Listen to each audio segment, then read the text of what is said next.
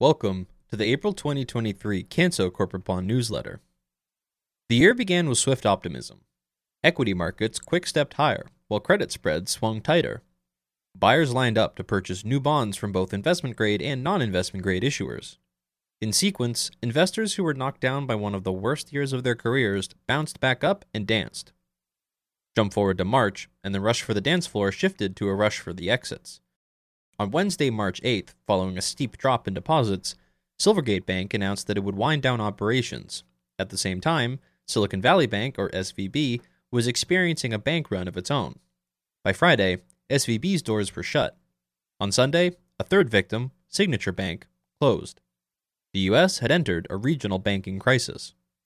The following week, the crisis of confidence extended to Europe. On March 19th, under the watchful eye of global regulators, UBS Group announced a takeover of troubled crosstown and global rival Credit Suisse. The main culprit that shook the confidence of the banking sector stateside losses on risk free treasury bonds. As yields rose over the past year, bond prices dropped, meaning banks, who hold significant amounts of bonds on their balance sheets, were facing losses. When finance textbooks talk about the theoretical risk free rate, they are typically referring to a three month treasury bill, not a 20 plus year Treasury bond. The 1.875% coupon U.S. Treasury bond maturing November 15, 2051, ended last quarter priced at 68.10 to yield 3.7%.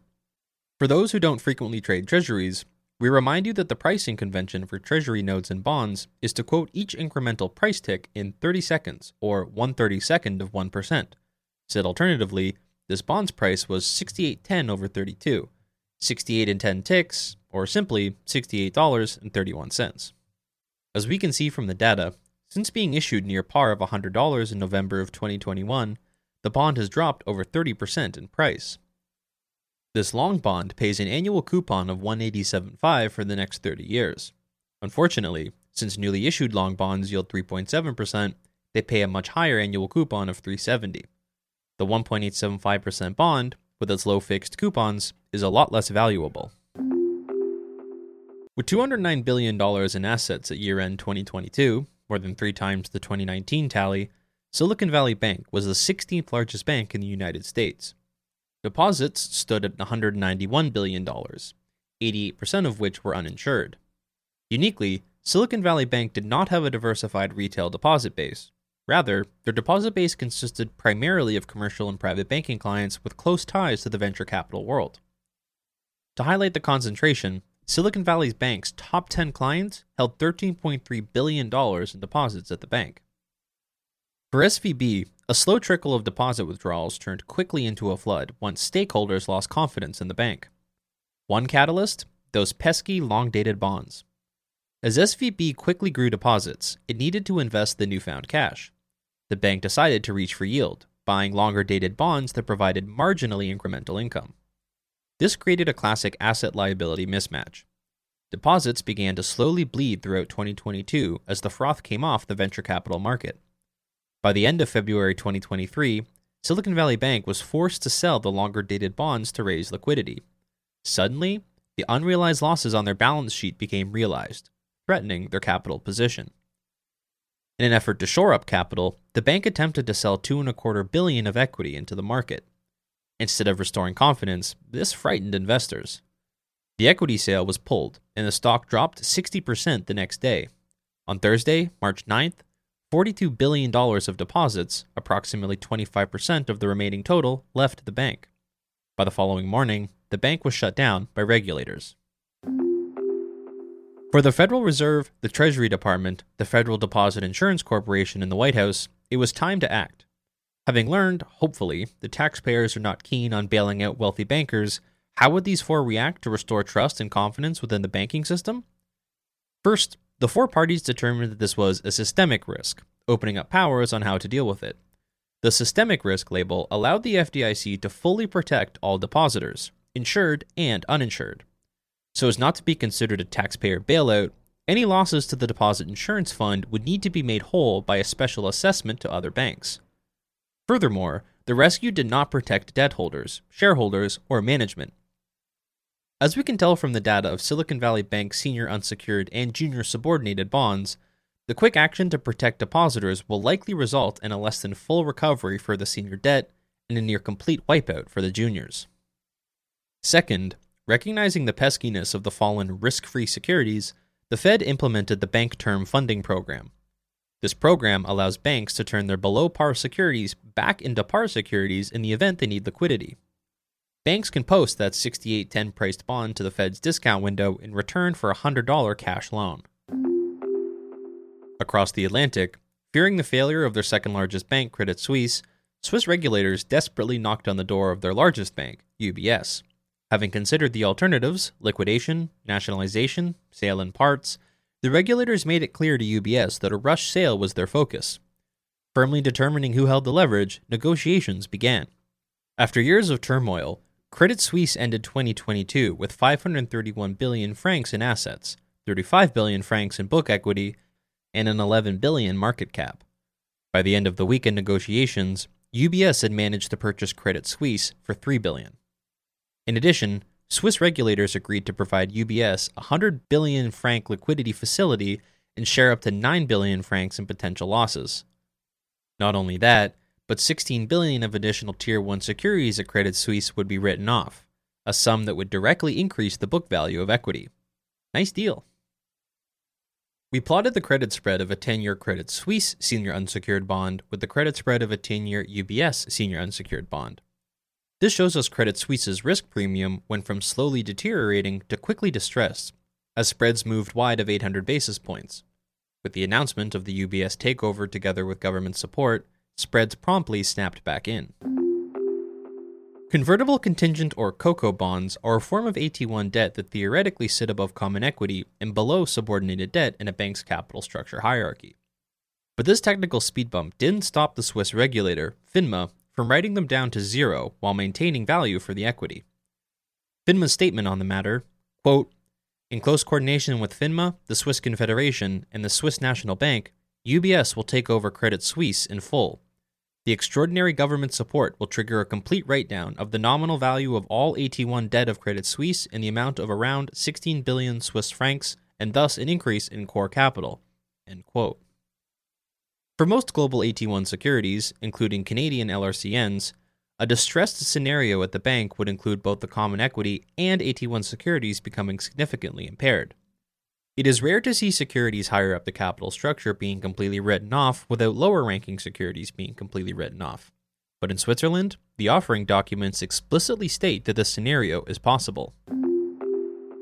The first quarter was a turbulent period, particularly for bond investors, who endured sharp moves in yields. When the dust settled, a renewed appetite for risk and lower bond yields ultimately prevailed over market volatility. Equity markets overcame uncertainty in the bank sector and saw strong gains in the quarter, while the resurgence of tech stocks resulted in a notable outperformance for the Nasdaq. Fixed income markets were carried forward by the impact of falling government bond yields and resilient credit spreads outside of bank issuers. High quality bond markets in Canada and the US both advanced in the quarter. The impact of government bond yields continues to be the primary driver of returns, as investors recalibrate their central bank expectations. We plotted the two year yield of Government of Canada and US Treasury bonds, where some of the fiercest swings were felt relative to the overnight rate. In both cases, yields have now fallen below the central bank controlled administered rate, implying with increasing confidence that rate cuts are on the way. The data also provides a useful perspective on how far interest rates have climbed off the bottom.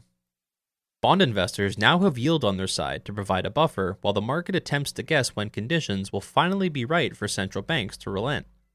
With short term government bond yields above 4%, it is not surprising that investors are rethinking their investment strategies and migrating in mass to money market funds. Investment grade risk premiums in Canada and the US plotted a volatile path, and in the wake of the banking crisis, ultimately ended the period 8 and 7 basis points wider, respectively. This proved to be a light headwind against the price appreciation from falling government bond yields. We plotted the historical credit spreads in Canada and the US based on the ICE Bank of America indices. This shows us that through the first two months of the year, both markets experienced steady appreciation and absorbed significant new issuance. In Canada, spreads opened the quarter at 183 basis points and finished February at 163 basis points. The trend was similar in the US, but with the tightest spreads being realized earlier in February before strong employment numbers shifted sentiment towards a more aggressive Fed. After the sharp increase in March, both markets ended up just above where they started the quarter. In both Canada and the US, exposures to bank issuers accounted for approximately half of the total spread widening in March. Bank issuers widened an average of 55 basis points in the US and 38 basis points in Canada. However, the Canadian corporate index exposure to the banking sector is much higher at 32.5% relative to 18.2% in the US. At the end of 2022, we observed that risk premiums for investment grade bonds were looking more and more compelling. This is particularly true in the Canadian market, where credit spreads diverged from the US last summer and now look like reasonable value at 191 basis points. Spreads were becoming compelling relative to the post pandemic lows, but also relative to historical precedents. From the historical track record, we can observe that Canadian investment grade spreads are now above the wide spreads of 2011 and 2016 and behind only 2008 and 2020. Despite this, we continue to observe that a deterioration in credit fundamentals still doesn't appear to be reflected in the pricing of Canadian investment grade bonds.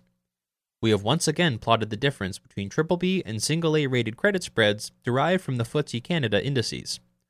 The graph is materially unchanged and remains persistently below average and below prior cycle peaks. If lower government bond yields are signaling recession, corporate valuations have not gotten the message, as investors are not being incrementally compensated for increased credit risk. On April 3rd, Rogers closed its $26 billion acquisition of Shaw, two years after announcing the deal. Within three days, DBRS, Fitch, Moody's, and S&P all downgraded Rogers' debt from BBB plus to BBB minus, only one notch above a high-yield rating. The combined Rogers Shaw business will be acutely watched by these rating agencies over the coming years, and there will be little room for missteps.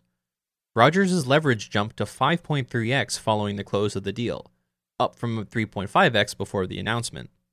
This compares to leverage that remains in the mid 3x's at competitors Bell Canada and Telus Corp, whose debt are rated at BBB plus and BBB respectively. Risk premiums in the US high yield market were also volatile in the first quarter, despite minimal banking sector exposure. We plotted the credit spreads of the ICE Bank of America US High Yield Index. The data shows us that after pushing tighter through the first months of the quarter, spreads surged over 100 basis points wider in just a few days following the collapse of SVB, only to rally back in as confidence began to be restored. At the end of the quarter, spreads ultimately tightened 17 basis points, which contributed to a strong 3.7% return in the period.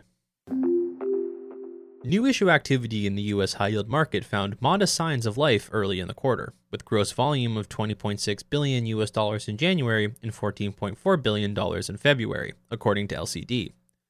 The average yield at issuance also declined to 8.5% in January and 7.8% in February, which issuers found attractive relative to new issue yields that had climbed above 10% at the end of last year. More favorable conditions also spurred an increase in refinancing activity during the quarter, which JP Morgan calculates at just over 70% of total issuance proceeds and a marked increase from 47% through all of 2022. Once the market turmoil took hold in March, new issuance ground to a halt until the final days of the month when conditions began to improve. By the end of the quarter, total new issuance fell below the comparable total from 2022, a year which produced the lowest annual volume since 2008. The U.S. high yield bond and loan market began to see an uptick in default activity in the first part of 2023. In the first quarter, JP Morgan counts 12 companies defaulted, totaling $18.4 billion split between bonds and loans, and five more companies completed a distressed exchange impacting 2.2 billion. The combined total already accounts for 43% of last year's full year total and surpassed 2021's 14 year low. Despite this quarter's increase, default rates remain modest and have not materially caught up with higher borrowing costs and tighter market conditions. The surge in defaults in 2020, combined with record new issuance in 2021, continues to be supportive. With risk premiums on high yield issues hovering around historic average, we continue to question whether investors are broadly paid for looming risks. The recent playing of the Masters and the serenity of its pristine scapes brought a welcomed sense of calm and is perhaps a signal that springtime hope and optimism have arrived. Toronto Maple Leafs fans will once again rally behind that sentiment as the team looks to recent additions to finally get them through yet another daunting first round playoff matchup. The Super Mario Bros. movie certainly delivered positive momentum with its record setting box office debut that usurped Frozen 2 as the biggest opening weekend for an animated movie. Bond markets are hoping desperately that spring will deliver the conditions that will ultimately lead central banks to relent. As investors try to make sense of the volatile feelings of the bond market and ever mixed messages across other asset classes, they can draw optimism from the fact that there is once again income in fixed income. Yields on high quality and liquid bonds continue to be an attractive place to deploy capital while we wait for valuations and more speculative corporate issues to provide better compensation for their risks. Uncertain and increasingly illiquid markets invariably produce opportunity, and that is where our investment focus remains.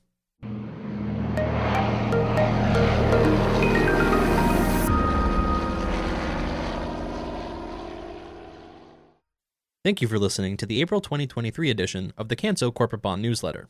This publication has been prepared by Canso Investment Counsel Limited and has been prepared solely for information purposes. Information in this publication is not intended to constitute legal, tax, securities, or investment advice and is made available on an as is basis. Information in this presentation is subject to change without notice. Canso Investment Counsel Limited does not assume any duty to update any information herein. Certain information in this publication has been derived or obtained from sources believed to be trustworthy and or reliable. Canso Investment Counsel Limited does not assume responsibility for the accuracy, currency, reliability, or correctness of any such information. This document may contain forward looking statements. Statements concerning a fund's or entity's objectives, goals, strategies, intentions, plans, beliefs, expectations, and estimates in the business, operations, financial performance, and condition are forward looking statements. The words believe, expect, anticipate, estimate, intend, aims, may, will, would, and similar expressions, and the negative of such expressions, are intended to identify forward looking statements, although not all forward looking statements contain these identifying words. These forward looking statements are subject to various risks and uncertainties that could cause actual results to differ materially from current expectations. Viewers are cautioned not to place undue reliance on these forward looking statements. While Canso Investment Counsel Limited consider these risks and uncertainties to be reasonable based off of information currently available, they may prove to be incorrect. To read our source disclaimers, please refer to the Canso website.